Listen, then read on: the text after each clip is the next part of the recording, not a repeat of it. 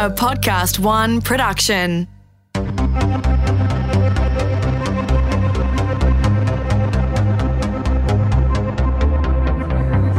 I just, you know, because I'm not familiar with So you arrive to work on Monday morning. You notice that all your machines have come up with the crypto logo screen lock. You have an email on your phone advising that all your information is in the hands of some evil entity. And you're basically shitting your pants. What do you do about this? What do you do about this, Fergus? In your experience as Chief of Cyber Risk, what are the next steps we'd take after something like this actually happens? Depends whether or not you've got an incident response plan as to what the next steps are that you take from there, Bastien. Most companies don't have an incident response plan, so what a lot of companies tend to do when they, when this situation happens is that they run around like chickens with their heads cut off, trying to figure out what they're going to do. Now, the thing with the crypto locker, for example, this is just one example of something that can happen to you. No one can access their files. So the business has been rendered completely useless. It can't operate. So what tends to happen is that people tend to ring their uh, whoever their IT service provider is. Now, IT service providers, uh, in the in the majority, are not security experts. So they're not information security experts. So they might try and help. They might give you some advice. Uh, in the case of this particular one, often the only thing you can do, you know, you've got a choice to make as to whether or not you restored a backup or whether you um, pay the ransom. So I'll throw a curveball in there. The, the backups are uh, crypto locked as well. Yeah. Or you don't have any. We don't have any. We see that a lot. Because you effectively don't have any. Well, then you've got some serious decisions to make. And this is, again, what needs to be in the incident response plan. So a business who handles it sensibly would immediately form, put together their crisis management team. So you're a small company of five people. Your crisis management team will probably be the CEO and your, whoever does the most IT administration. So you formulate a team. Uh, and once you've formulated a team, you've got some decisions to make. And they have to be informed decisions and they can't just be off the cuff decisions. In the case of Crypto Locker, do we go back to backup? We don't have any backups. Okay, so that option's out. Do we pay the ransom? So what about some of the examples where we've seen uh, poor old uh, mums and dads businesses who actually do pay the ransom? You know, it's they're reasonable prices. When Bitcoin was around, you know, fifteen hundred dollars, it generally be one Bitcoin. Now it's a percentage of a Bitcoin, but still somewhere between the fifteen hundred and say eight thousand dollars per ransom. We've seen a few examples recently where they've paid these things, and then the FBI over in America have gone down and shut down these servers before the keys returned. What do we do then? You're all doom and gloom today. Um, what happens then is, uh, well, you're in trouble. You're in very much trouble. You know, and paying the ransom is very common in the States. Mm. Australians don't like to pay ransom. I don't know if it's got something to do with our history, but we don't like to pay ransom. Um, and people pay ransom in the States. Now, they say the scary statistic less than a third of people who pay the ransom actually get the decryption key, and that's effective. Your chances are pretty slim. I think the point that I'm trying to make is whilst in this episode we're talking about we've been hacked, what the hell do we do? I'm really trying to drum in the idea that you need to think about the potential of you being hacked before you are actually hacked. So I've given an example there, which we have seen in the real world. Everything from mums and dad businesses right up to quite mature businesses, they have had a crypto locker virus, which is, for those of you who don't know, the uh, virus or an executable that enters your network via email or a USB key or click link on a browser and essentially encrypts all your files across your network and then you have to pay a ransom to unencrypt your files. And as Fergus said, one in three businesses are getting these decryption files and getting their files back. So if you don't have a backup, if your backups aren't disconnected from your normal network, and you happen to be hit by crypto and you can't get your files, the impact to your business is going to be huge. You're going to lose every piece of data within your business. So I stress you need to think about this before the event happens. And if you haven't done so already, listen to uh, episode four where we talk about preparing for a hack or preparing for a cyber incident. A couple of things I'll add on to that, Bastien. So, say you pay the ransom. So, say you're an organisation that pays the ransom, and you're familiar with the fact that on the dark web, uh, which is the sort of criminal World Wide Web that's not visible from the normal World Wide Web, uh, that there are lists of companies that are soft targets. The sort of companies that will pay the ransom. So you get hit once, organised crime's going to potentially come after you again. And just before we move on to what we do to fix the problem, I just want to talk about an example of a company, small to medium business in South Australia. And I get a phone call just a couple of years ago, and I get a phone call from them. And uh, the guy was quite distraught and uh, told me that he would received a crypto locker demand for $3,000 in Bitcoin or something like that. And, and I said to him, Well, you've got two options. You pay the ransom or you go back to backup. And he goes, Well, there's a problem with the backups. He said that he'd, they'd implemented this whiz bang backup system that backed up everything every half hour. And I said, Well, you're in a very good state. And he said, Well, no, because the folder, when we configured it, the folder that contains all of our IP was not on the backup list. So he'd lost a year's worth of IP, and it's a manufacturing company. So again, we go back to our, our kind of overarching point here. You've got to decide what's important to your business, define the criticality of your data, and make sure it's protected with various controls. And one particular control might be a backup. So you are a an organisation who has taken some preliminary steps, and for some reason you've been hacked, and whether that be crypto locker or or some data's been stolen or a keylogging device has been uh, detected on site, or you know that a criminal organisation has been listening to your email conversation for the past six months. What are the steps from your point of view, Fergus, that uh, any organisation should take after that event? Well, again, they need to think about this as a business crisis and start acting like they're in a crisis situation. I think that's the first step that needs to happen. Then it needs to be decided what resources should be brought in. Another question is to have a look and see whether you've got insurance. But then you need to put sort of some sort of response panel. So there's a couple of things that you're going to need to do. One is you're going to need to fix your problem, find out what's gone wrong and fix the problem. Uh, and that could be an IT service provider. You might need to start looking at forensics if you if you can even be bothered to try and find out who perpetrated it. Start this process now. Uh, it's a very good idea if there's been if there's been records involved or records might have been lost, it's a very good idea to speak to a lawyer. Again, IT service providers and lawyers, not necessarily cyber risk and cyber security professionals. So make sure you're getting a lawyer who actually understands what the ramifications are in terms of notification, that kind of stuff. And then you've got uh, to think about how we do the communications. So, how do we tell people what's happened? So, say your business has gone down for two days before you manage to fix your crypto locker problem. You're going to have to explain to your customers the reason why that you couldn't do any business for them. So, you need to be very, very careful about how you word those kind of things. And also, do we need to tell the regulator? I mentioned before there's 30 days before you have to notify the Privacy Commissioner. Do you notify before? Do you notify your customers before? Think about all of this kind of stuff. So these are the steps that, that, that need to that need to take place. And certainly any company that's that's that's used our notifiable data breaches service will have all of those components sort of documented down in their incident response plan. So when they have an incident, they go, right, this is who we call, this is the order that we do it in, um, et cetera, et cetera. When an organisation is hacked, one of the things that is often misconstrued is they might find the attacker in the email system. But uh, when we get paid to attack organizations, especially if we are paid to target a specific organization. So this is in the case of a criminal organization has targeted your organization specifically and they're trying to achieve a goal, whether that be take data, take money, extort you, whatever it may be. It's very unlikely that that uh, hacker has used one single means of attack. So Usually, we will have gained entry via the email system. We will have gained entry by talking to people over the phone. We will have gained information by social media. We would have gained information by dropping maybe USB keys around the place. There are multiple entry points, and you really must take the time after you've been hacked to really identify and check each system.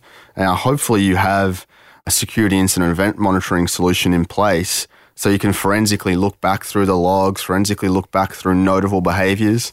And when I say notable behaviors, it's little bizarre things that don't make sense when you add them up in, in a line. A hacker will exploit multiple little things that you've done incorrectly within your business, whether it might be someone picks up the phone and gives us a bit of too much information about someone being away sick that day. Okay, well, now we know that person's sick. Can we attack their laptop? Can we go and sit at their desk? Can we compromise their email system and talk to clients while we know they won't be monitoring that system? There's there's multiple paths in, and after you've been attacked, you really must sit down and really pull it apart. And like you're saying, Fergus, it's probably not worthwhile trying to figure out where it came from, but try and figure out where your failure in the controls that you set up to prevent this, where the failure took place, and to pick up the correct controls and put the correct controls in place so it doesn't happen again, whilst at the same time you're still trying to deal with and juggle the public perception, the legal side of things, the actual returning to business as usual. That might be more of an IT function, but it really is a group of people working together to solve this problem of a cyber breach. Yeah, I'll just add in on that one a couple of things. So we've talked about organised crime. So let's say I'm a hacker, I'm an organised criminal, and I've got access to someone's network. I've got a couple of choices here. One, I can do a smash and grab, or the other one is I can do a land and expand. So, so getting yourself into multiple different parts of the network where you're looking for all sorts of things. And I'll, I'll give you a real life example. And this is actually one of the, this goes back quite a few years. And this happened to one of the large retail chains. I won't say who, large global retail chain. What happened was a hacker managed to hack into this easy to hack air conditioning company. So it was an HVAC company, so that means heating, ventilation, and air conditioning. And so they got in there, the hackers, and they started having a look around. And then they realised that this major retail chain was connected to them by a network connection, but they already had access to, and they had access directly into this retail chain's network. Now, what they did is very organised. They did their reconnaissance in and around the uh, the retail chain's uh, network, and they found the point of sale system. And what they did was they put something on the point of sale system uh, that allowed them to skim credit card details. They knew they were going to probably get busted for this, so what they did was they waited for Black Friday. So Black Friday is a day of sales um, in retail stores that they have every year. And so they waited till then so they could maximise the number of credit card details that they got. So the reason I'm using this example is just to sort of say they're very organised. They might be all over your network. You have to do a very good job of the cleaning because if you've been hacked once, you're more than, I think it's five times likely to be hacked again, Bastien, something like that. Yeah, I believe so. Yes. Is, is the rule of thumb that they use. So bit of doom and gloom for you, but make sure that the people who are coming in and helping you to look for stuff know what they're doing in terms of security and being able to find the signs of infection and, and that kind of stuff. And so, because look, I'll be honest with you, I don't see much forensic capa- capabilities in small to medium businesses. I don't see a lot of logging. I don't see evidence of that. You get up to the bigger companies, and of course they've got all this, but small to medium businesses don't. Just are not spending the money to get these kind of kind of forensic tools. Which is a shame because they are pretty affordable. So again, we'll cover off. You know, you've been hacked. What what do you need to do? You need to remove the infection. You need to remove the hacker. I feel like there's four steps to everything, but here we go, four steps again. So removing the breach, removing the infection, removing the hacker is sort of step one. And a lot of these tasks are happening in parallel. A different team, perhaps a legal team, perhaps a PR team, perhaps even the HR team are involved in advising the organization, advising your staff, advising the, the people who've been impacted on the damage. Thirdly, and obviously happening at the same time, is restoring business as usual activities. And the fourth step, which is often critically missed by organizations, is having a look to see how this happened and preventing it from happening again in the future. Like you said, Fergus, once you've been hit once, you're five times more likely to be hit again because once you've been hit once, you're out there, your information's likely on the dark web. Other people are going to say, okay, let's go and try and hit these guys again. So prevent future attacks by really, I hate to harp on, defining what's important to your business and really defining what controls are going to stop a hacker from entering your network and making sure those controls are effective and even monitoring the effectiveness of those controls using things like threat intelligence. And you said before, Fergus, that large businesses have somewhat uh, implemented these systems, sometimes not well, but there's some really cost effective software and technology and consulting solutions out there that will nicely step into any SME, any startup to solve this problem, prevent this happening from in the first place, or, at the very least, protect from the depth of attack you'd see if you had nothing in place. Yeah, I agree. I, I think also what we do see is we see people people don't do anything about this and takes even some of the more basic steps, you know, that have been provided by the government Uh, ASD Essential 8 is a, is a set of eight things that people should do to stop themselves from getting hacked. So people don't do anything. And then what tends to happen is that then they, then they do all sorts of stuff and they overreact uh, where they could have taken basic steps in advance. And that's, again, goes back to, goes back to planning to your point, but also, you know, if we've been hacked, what the hell do we do? I, I, I suggest that we all calm down is the first thing that happens. And then once we're calm, we can sit down and talk rationally about what our options are. There are organisations out there, such as ourselves, who can be very quickly on site to help you out and also provide advice on uh, what we've seen before, whether this is a real threat, whether it's an actual attack, whether you might be infected in other places. Uh, the advice is out there from, uh, you know, from your security companies. That's a, an important point. If you're a small organisation and you don't have the skill set to actually solve this problem, there are incident response teams ready and willing to help. We'll jump on a plane, we'll be in your business within a matter of hours and help you with those four steps, which is to remove, to advise, to restore, and prevent. Yeah. And you know that you can get your insurer to pay for it. And the insurers actually have, have existing panels that are ready to go, that have actually got cast iron agreements with the insurance companies, because it's in the insurance company's interest to fix the problem quickly and cheaply. Yeah, agreed. So what you're saying is we can essentially get out of this scot free. no, not quite.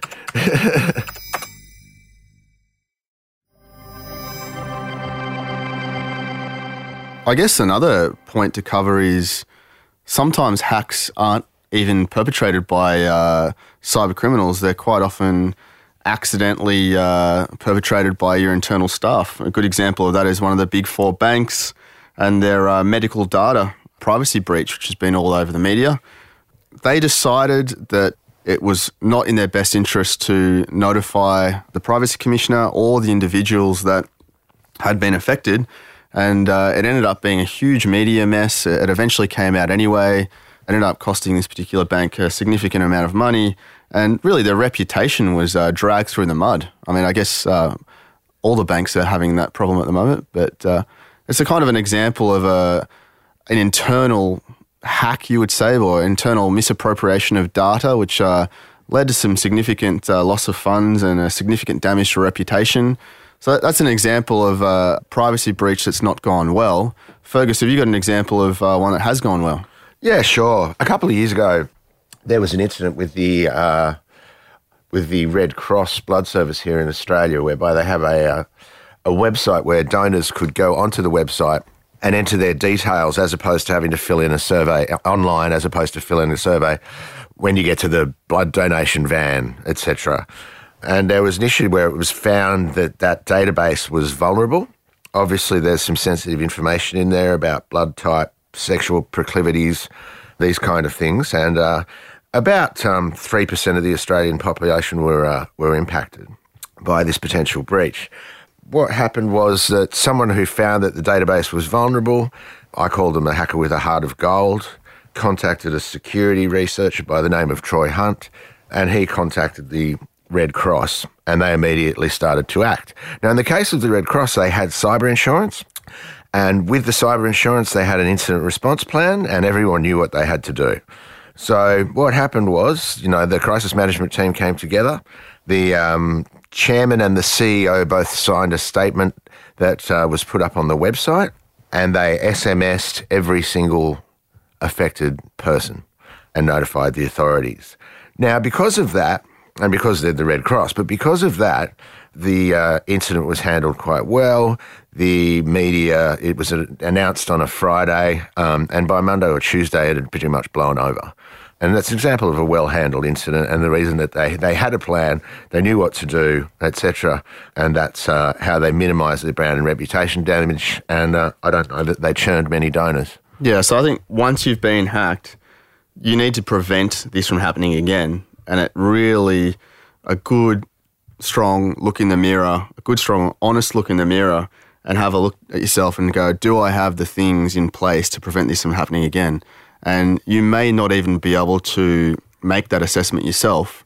You may need to get someone to come in and go, these are the data elements we hold, these are the compliances that we must adhere to, these are the fines we'll have to pay if we fail at this. This is the business interruption we'll have to fail. And you kind of get a risk matrix built up, and then once you've got that information, you can review the controls that need to be in place to prevent that. And for low level data, it can be know, some fairly low level controls, but for high level data that's really going to have a severe impact to your business, we often see organizations just not taking it seriously enough, not implementing the correct controls. When they do that dance uh, with the devil of user interactivity or usability, and then sometimes user frustration with two-factor authentication, they opt not to to implement two-factor authentication to keep their their users happy, but they put themselves at huge risk there. You know, a couple of years ago, we had uh, Equifax had a very large breach, uh, very public, very large breach um, of people's uh, credit records, and uh, this this one this one upsets me because they hold records of people that don't even know that they've their, their records are held because if someone does a credit check on you, like a bank does a credit check on you, then all of a sudden your records will appear on Equifax. And there's only a couple of these companies in the world. And this gets to another point. So all of a sudden, hundreds of millions of people's credit records, credit scores, were out in flying in the wind on the uh, on the dark web. We didn't really get an apology. I don't know what action they took internally to make sure it doesn't happen again, but they're still in business. And I know that uh, they're being supported because they're one of the only, credit reference agencies in the world. So, you know, that's, that's an interesting one in itself. Uh, but you'd want to think that they are taking measures. You'd want to think that they would be punished for not looking after those records. Uh, and I just think that, you know, we really have to see that these things are impacting the individuals. In America, identity theft is absolutely rife due to data breaches. We've been the lucky country in Australia so far. We haven't seen as many happening, but, uh, but it's coming. It's definitely coming. I mean, it's interesting when you say it's coming, Fergus. Like, you know, we've seen as in the last sort of three months, we've seen Speedrun get hacked, Australia Post, uh, Bank of Queensland, Kathmandu, Citrix, Melbourne Hospital, Coffee Meets Bagel, Honey, Toyota Australia, AMP, just to mention a few. I mean, we're kind of here, and businesses that aren't waking up to this fact and they don't have the right things in place, they don't have the right technologies in place, they're not getting assistance from companies like us. We're out there, we're ready to help they're kind of asking for it. And it's surprising that these large organisations are getting hit. It's not surprising that these small and medium and even large enterprises within Australia are getting hit because we've just been ingrained with that she'll be right attitude and we can't do that anymore. It has to be taken seriously now. We have to take steps to prevent ourselves from being hacked. You, you, as a business have a responsibility to your clients and the data that you hold to take it seriously and protect it if you do have a breach, you have a responsibility to advise those individuals. And we just can't stress enough that uh, that she'll be right attitude just isn't going to cut it anymore. Cyber Hacker was brought to you by Podcast One and CTRL Group. Presented by me, Bastien Treptel, produced by Matt Dwyer, our very own Stephen Williams from CTRL Group, and a special thank you to Fergus Brooks. Hacking is real People and organisations are being taken down every day. If you'd like some professional advice and assistance, go online to ctrlgroup.com.au and we'll help you.